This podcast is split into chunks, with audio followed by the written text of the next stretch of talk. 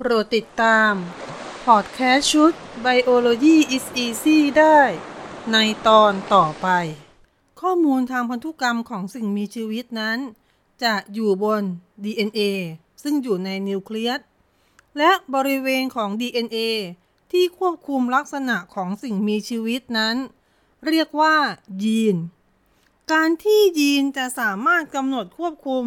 ลักษณะต่างๆของสิ่งมีชีวิตได้นั้น จะกระทำได้ก็ต่อเมื่อยีนนั้น สามารถควบคุมการสร้างโปรตีน หรือกล่าวอีกในหนึ่งว่า เกิดการแสดงออกของยีนได้นั่นเอง การแสดงออกของยีนนั้นหมายถึงอะไร ทฤษฎีที่อธิบาย การแสดงออกของยีนในสิ่งมีชีวิต ก็คือทฤษฎีเซนทรัลด็อกมาเซนทรัลด็อกมากล่าวไว้ว่าอย่างไร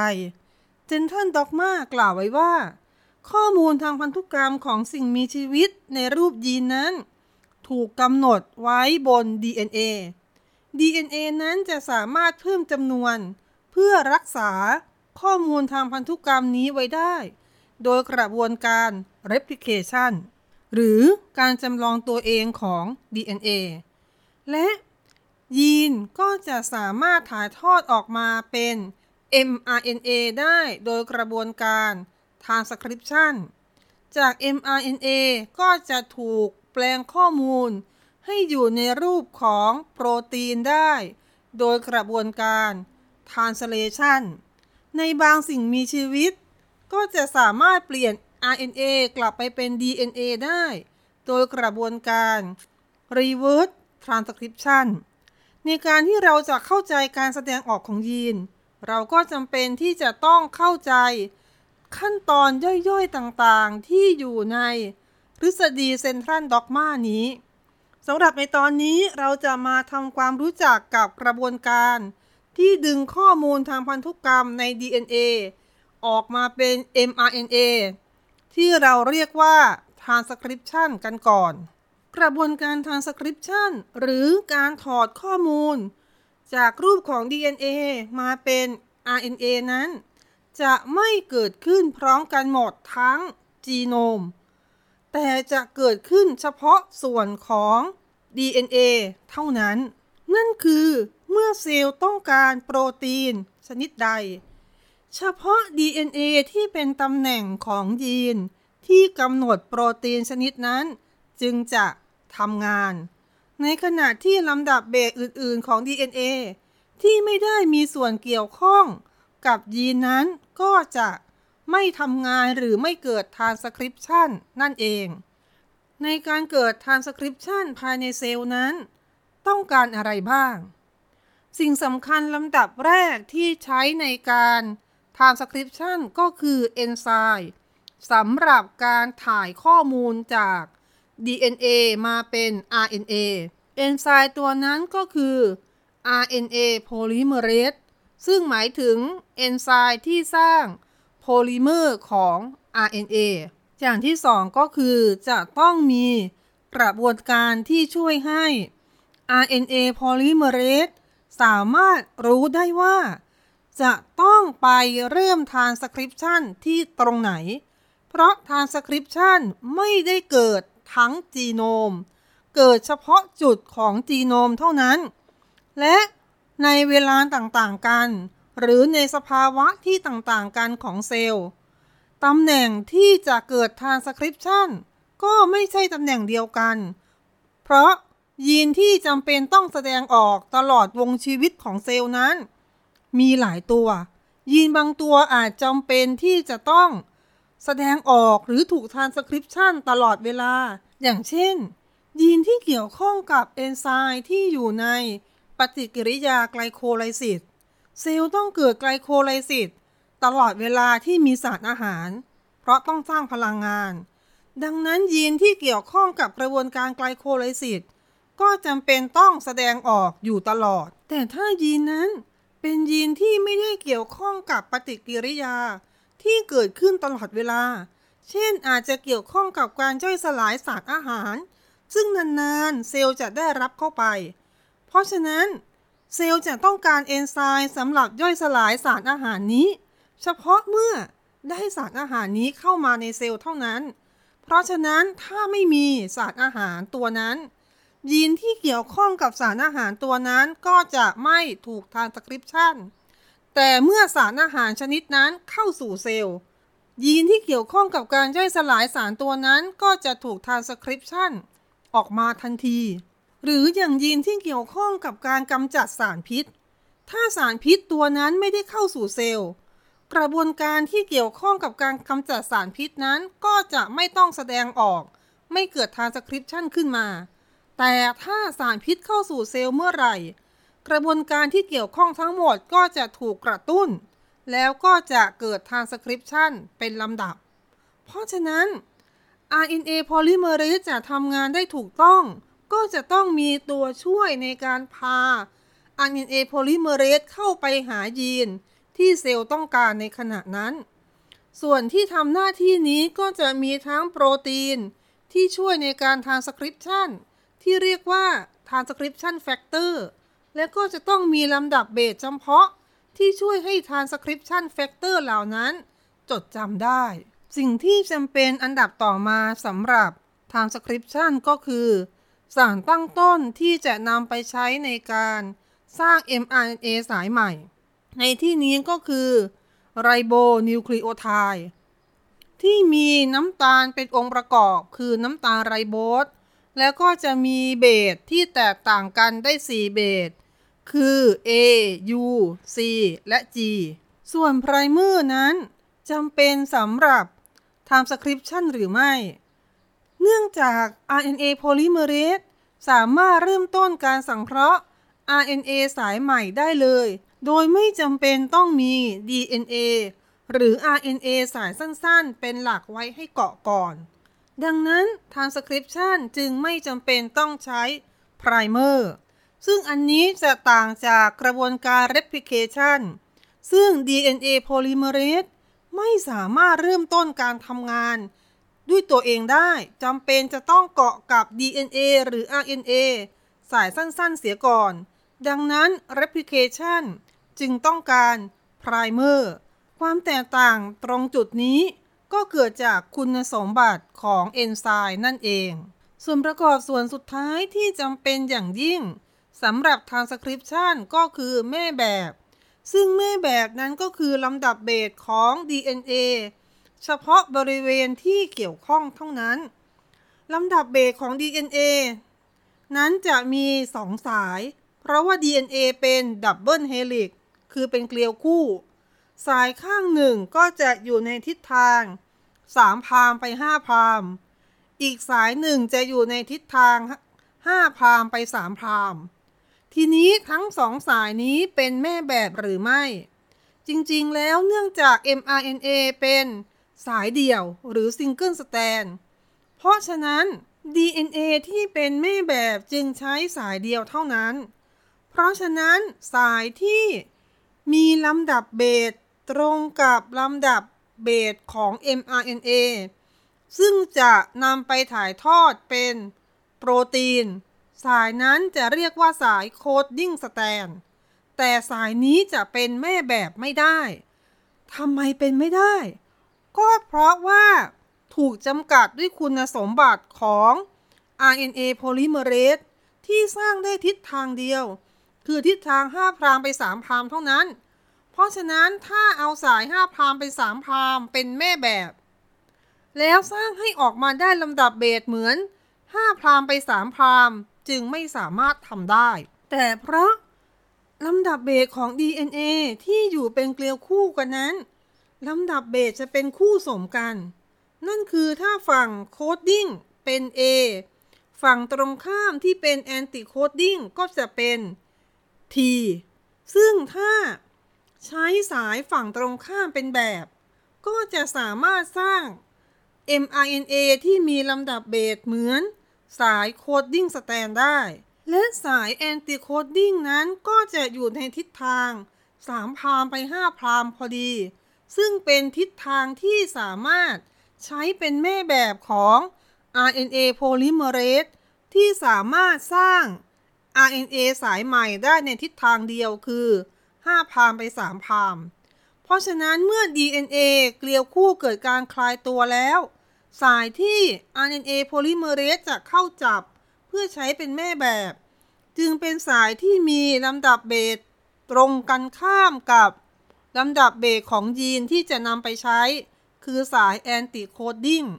แต่เมื่อ mRNA polymerase ทำงานเสร็จแล้ว mRNA ที่ออกมา จะมีลำดับเบสเหมือนสาย coding strand และลำดับเบสอันนี้ก็จะถูก translation ออกมาเป็นโปรตีนต่อไป กระบวนการ transcription ภายในเซลล์โปรคาริโอตและยูคาริโอตจะ มีความแตกต่างกัน เพราะฉะนั้นในที่นี้เราจะพูดถึงกระบวนการ transcription ที่เกิดในเซลล์โปรคาริโอตก่อน เซลล์โปรคาริโอตก็คือเซลล์ของสิ่งมีชีวิต ในกลุ่มแบคทีเรีย และกลุ่มอาร์คิโอแบคทีเรีย หรืออาร์เคียแบคทีเรียนั่นเอง ขั้นตอนการ transcription ของยีนนั้นถ้าแบ่งโดยกระบวนการ ก็จะมีขั้นตอนทั้งหมด 4 ขั้น ขั้นแรกก็คือการจดจำ RNA polymerase จะต้องจดจำให้ได้ก่อนว่าตัวเองจะต้องเข้าไปจับที่ตำแหน่งไหน เมื่อจดจำได้แล้ว ขั้นตอนที่ 2 ก็คือการเริ่มต้น RNA polymerase จะต้องเริ่มต้นทำงาน ที่ตำแหน่งที่ถูกต้องให้ได้ เมื่อจดจำได้ รู้ว่าตัวเองต้องเริ่มทำงานที่ไหน และก็สามารถที่จะเข้าไปจับตรงตำแหน่ง ที่จะต้องเริ่มต้นทำงานได้แล้ว ก็จะเข้าสู่กระบวนการขั้นที่ 3 ก็คือการสร้างสาย RNA สายใหม่อย่างต่อเนื่อง ซึ่งขั้นตอนนี้ RNA polymerase จะต้องสามารถเคลื่อนที่ไปบนสาย DNA แม่แบบได้ตลอด โดยไม่หลุดออกกลางคันหรือมีอุปสรรคเข้ามาขัดขวาง และเนื่องจาก transcription ไม่ได้เกิดขึ้นตลอดทั้งจีโนม แต่จะเกิดขึ้น ภายในบริเวณเฉพาะของยีน ยีนมีจุดเริ่มต้นก็ต้องมีจุดสิ้นสุด เพราะฉะนั้นขั้นตอนสุดท้ายของ transcription ก็คือ RNA polymerase ต้องรู้ว่า จะสิ้นสุดที่ไหน ซึ่งกระบวนการของเซลล์ก็จะมีขั้นตอน ที่จะเข้ามาช่วยบอก RNA polymerase ว่า ตอนนี้ถึงจุดสิ้นสุดลงแล้ว จากภาพรวมของขั้นตอน transcription ทีนี้เรามาลงดูรายละเอียดว่า ในโปรคาริโอตนั้น ทั้ง 4 ขั้นตอนนี้เป็นอย่างไรบ้าง สิ่งแรกที่จะต้องพูดถึงก็คือคุณสมบัติของ RNA polymerase ซึ่งมันมีความเกี่ยวข้องกับการจดจำ ในโปรคาริโอตนั้นจะมี RNA polymerase อยู่เพียงชนิดเดียว ไม่ว่าจะเกิด transcription ของยีนใดภายในเซลล์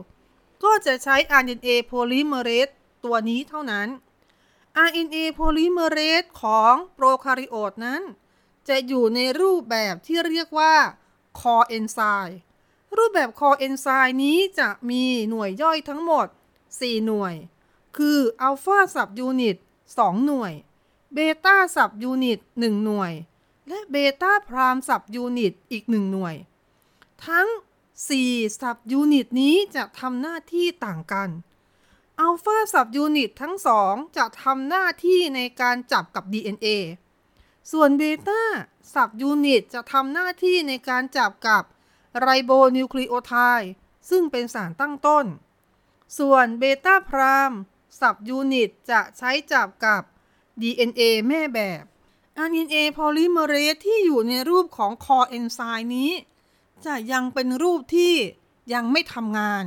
เพราะว่ามีแต่ subunit ที่ทำหน้าที่ ในการสร้าง mRNA สายใหม่อย่างเดียว แต่ยังขาด subunit ที่จะช่วย พาไปหาบริเวณที่จำเพาะ เพราะฉะนั้นเมื่อถึงเวลาที่จะเกิด transcription จะมี subunit ที่ 5 ของ RNA polymerase เข้ามาsubunit ที่ 5 นี้จะเรียกว่า sigma subunit หน้าที่ของ sigma subunit คือจดจำตำแหน่ง ว่าจะต้องพา RNA polymerase เข้าไปจับที่ตรงไหน เพราะฉะนั้นถ้าขาด sigma subunit RNA polymerase จะยังทำงานได้ จะยังสามารถสร้าง RNA สายใหม่ได้ แต่การทำงานนั้นจะไม่เกิดประโยชน์เลย เพราะ RNA polymerase ก็จะทำงานเหมือนคนตาบอด คือสุ่มทำงานไปเรื่อย ไม่สามารถบังคับให้ทำงานจำเพาะกับบริเวณเฉพาะของยีนได้ ดังนั้น sigma factor ก็คือ factor ที่จำเป็นที่สุด ในขั้นตอนการจดจำและเมื่อไรก็ตามที่ RNA polymerase ในรูป core enzyme จับกับ sigma factor แล้ว เราจะเรียกว่า RNA polymerase นั้น อยู่ในรูปของ holoenzyme ซึ่งเป็นรูปที่จะสามารถเข้าไปหาตำแหน่งเริ่มต้นของยีนที่จะทานสคริปชันได้นั่นเอง ทีนี้แล้ว sigma factor รู้ได้อย่างไร ว่าตำแหน่งไหนเป็นตำแหน่งที่มันจะต้องเข้าไปจับ sigma factor นั้นจะมีความจำเพาะกับลำดับเบสของ DNA ลำดับหนึ่งซึ่งลำดับเบสตรงนี้เราจะเรียกว่าโปรโมเตอร์ที่เรียกว่าโปรโมเตอร์เพราะลำดับเบสนี้ จะเป็นลำดับเบสที่สนับสนุนให้ ยีนที่อยู่ถัดจากมันไป สามารถเกิดการทานสคริปชันได้ ลำดับเบสและลักษณะของโปรโมเตอร์ในแต่ละสิ่งมีชีวิต ในแต่ละเซลล์ ก็จะมีความแตกต่างกัน แต่โดยทั่วไปแล้วโปรโมเตอร์ที่เป็นที่จดจำของ sigma factor ในโปรคาริโอตจะอยู่ที่ตำแหน่งลบ 35 ลำดับเบสโดยทั่วไปจะเป็น T T G A C G กับลำดับเบสที่ลบ 10 ซึ่งจะมีลำดับเบสโดยทั่วไปเป็น T A T A A T ซึ่งลำดับเบสที่ลบสิบนี้บางครั้งก็จะเรียก ชื่อย่อๆว่าเป็นตาต้าบ็อกคำว่าลบ 35 กับลบ 10 มีที่มาอย่างไร ที่จริงแล้วตัวเลขติดลบนี้ เป็นการบอกตำแหน่งของเบสที่อยู่บน DNA โดยอาศัยตำแหน่งที่เริ่มต้นทานสคริปชันเป็นตัวบอก โดยกำหนดให้เบสตัวแรกที่เกิด transcription เป็นตำแหน่งที่บวกหนึ่งลำดับเบสที่มาก่อนหน้าบวกหนึ่งก็จะเป็นเลขติดลบไปเรื่อยๆ ลบหนึ่งแล้วก็ไล่ไปเรื่อยๆ จนอาจจะถึงลบหนึ่งพันส่วนตำแหน่งที่อยู่ถัดจาก ตำแหน่งที่เกิด transcription เป็นจุดแรก ก็คือตำแหน่งที่อยู่บนยีน ก็จะมีตัวเลขเป็นบวกเพิ่มขึ้นไปเรื่อยๆ ตั้งแต่บวก 2 บวก 3 บวก 4 จนอาจจะถึงบวก 1,000 ขึ้นอยู่กับว่ายีนนั้นมีความยาวกี่คู่เบสโดยหลักการบอกตำแหน่งของเบสแบบนี้ โปรโมเตอร์จะต้องมาก่อน ตำแหน่งเบสตัวแรกที่ถูกทำสคริปชั่นเสมอ เพราะฉะนั้นตำแหน่งของโปรโมเตอร์จึงมีตัวเลขติดลบ ถ้าลบ10 ก็จะถือว่าอยู่ใกล้ตำแหน่งที่เกิดทานสคริปชันในขณะที่ยิ่งติดลบมากขึ้นไปเท่าไหร่ ก็แสดงว่าอยู่ห่างจากตำแหน่งที่เริ่มทานสคริปชันมากเท่านั้น ซึ่งในส่วนของการกำหนดตำแหน่งของเบสเป็นบวกและลบนี้ ก็จะทำให้เกิดคำศัพท์ขึ้นมาสองคำ คือคำว่า downstream กับ upstream คำว่า downstream จะใช้เรียก DNA ส่วนที่ทำหน้าที่เป็นยีนทั้งหมด ซึ่งก็คือลำดับเบสของ DNA ฝั่งที่เป็นบวกทั้งหมดนั่นเอง ศัพท์อีกคำหนึ่งก็คือคำว่า upstream upstream นั้นจะใช้เรียกตำแหน่งของเบสที่ไม่ถูก transcription คือตำแหน่งตั้งแต่ลบหนึ่งแล้วก็ติดลบเพิ่มไปเรื่อยๆ ตำแหน่งของ upstream นี้แม้จะไม่ถูก transcription แต่จะจำเป็นสำหรับกระบวนการ transcription เพราะจะเป็นตำแหน่งของโปรโมเตอร์ของยีนนั้นๆ ซึ่ง RNA polymerase จะต้องจดจำนั่นเอง เพราะฉะนั้นในกรณีตำแหน่งจดจำของ sigma factor ตำแหน่งลบ 35 ก็จะอยู่ไกลออกไป และตำแหน่งลบ 10 ก็คืออยู่ใกล้จุดที่เริ่ม transcription มากกว่า และทั้งสองตำแหน่งนี้ก็คือตำแหน่งที่ sigma factor จดจำและก็จะนำ RNA polymerase เข้ามา การนำ RNA polymerase เข้ามานั้น ก็จะต้องเริ่มตั้งแต่มีการคลายเกลียวของ DNA ในบริเวณโปรโมเตอร์ เพื่อให้ RNA polymerase เข้ามาได้ จากนั้นก็จะมีการคลายเกลียวของ DNA ในตำแหน่งที่เป็นบวกมากขึ้นเรื่อยๆ เมื่อการจับของ RNA polymerase พร้อมสมบูรณ์แล้ว RNA polymerase พร้อมที่จะทำงานต่อไป sigma factor ก็จะหลุดออก RNA polymerase ที่เหลือในรูปของคอเอนไซม์ก็จะเริ่มอ่านลำดับเบสที่ตำแหน่งบวกหนึ่งแล้วก็อ่านไปเรื่อยๆ เพื่อสร้าง mRNA สายใหม่ออกมา เมื่อสร้าง mRNA ไปเรื่อยๆ ก็จะต้องมาถึงจุดสิ้นสุดของยีน ในโปรคาริโอตกระบวนการที่จะบอก RNA polymerase ว่าถึงจุดสิ้นสุดของยีนแล้วนะ ถึงจุดที่จะต้องหยุด transcription แล้ว มีอยู่ 2 วิธี ก็คือวิธีที่ใช้โปรตีน หรือ row dependent กับวิธีที่ใช้ลำดับเบสหรือ row independent ทั้งสองวิธีนี้เป็นอย่างไรสำหรับวิธีที่ใช้โปรตีน หรือ row dependent นั้น จะมีโปรตีนที่ชื่อว่า โรโปรตีนเข้ามา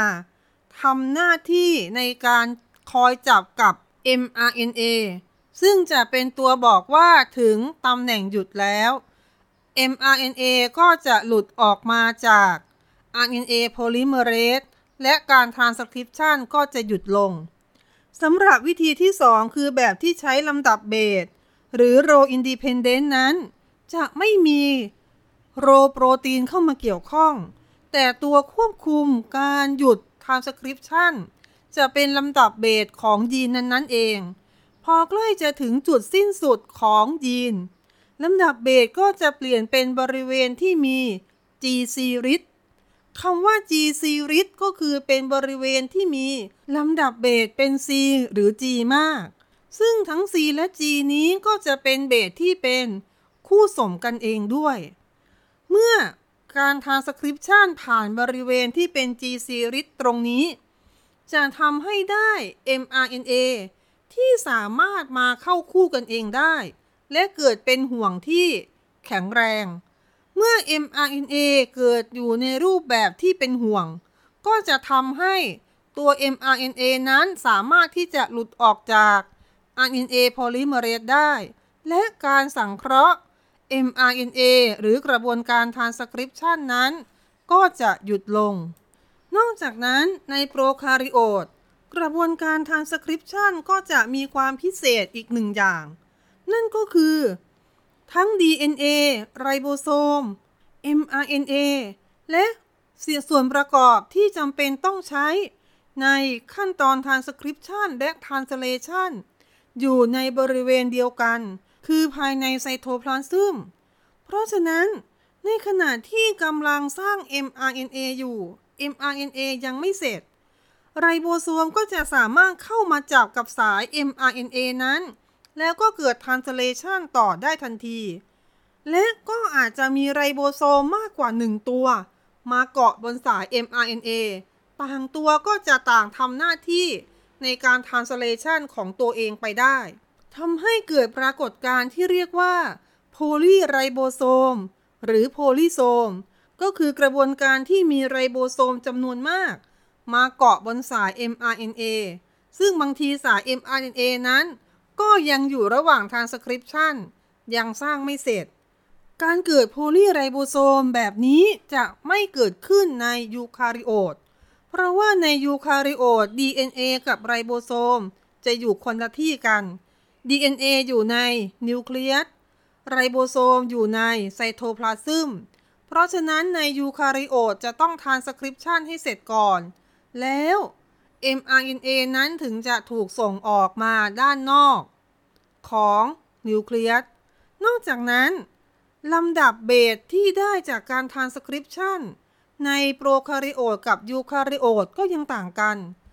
สิ่งที่ทานสคริปชันได้ออกมาในกระบวนการของโปรคาริโอตนั้น ถือเป็นยีนทั้งหมด จึงถือว่าทานสคริปชันเสร็จแล้ว ได้ mRNA ทันที ก็เลยสามารถที่จะเกิด translation ต่อทันทีได้ แต่ในขณะที่ยูคาริโอต RNA ที่ได้จากการ transcription ยังไม่ถือว่าเป็น mRNA ที่สมบูรณ์ จะต้องผ่านกระบวนการตัดแต่งเสียก่อน เพราะฉะนั้น RNA ที่อยู่ระหว่างการทานสคริปชันในยูคาริโอตจึงถือว่ายังไม่เป็น mRNA แล้วก็ยังไม่พร้อมที่จะเกิด translation ต่อในทันทีสำหรับ transcription ในยูคาริโอตยังมีอะไรที่แตกต่างจากของโปรคาริโอตอีกบ้าง เราจะพูดถึงในตอนต่อไป โปรดติดตาม พอดแคสต์ชุด Biology is Easy ได้ ในตอนต่อไป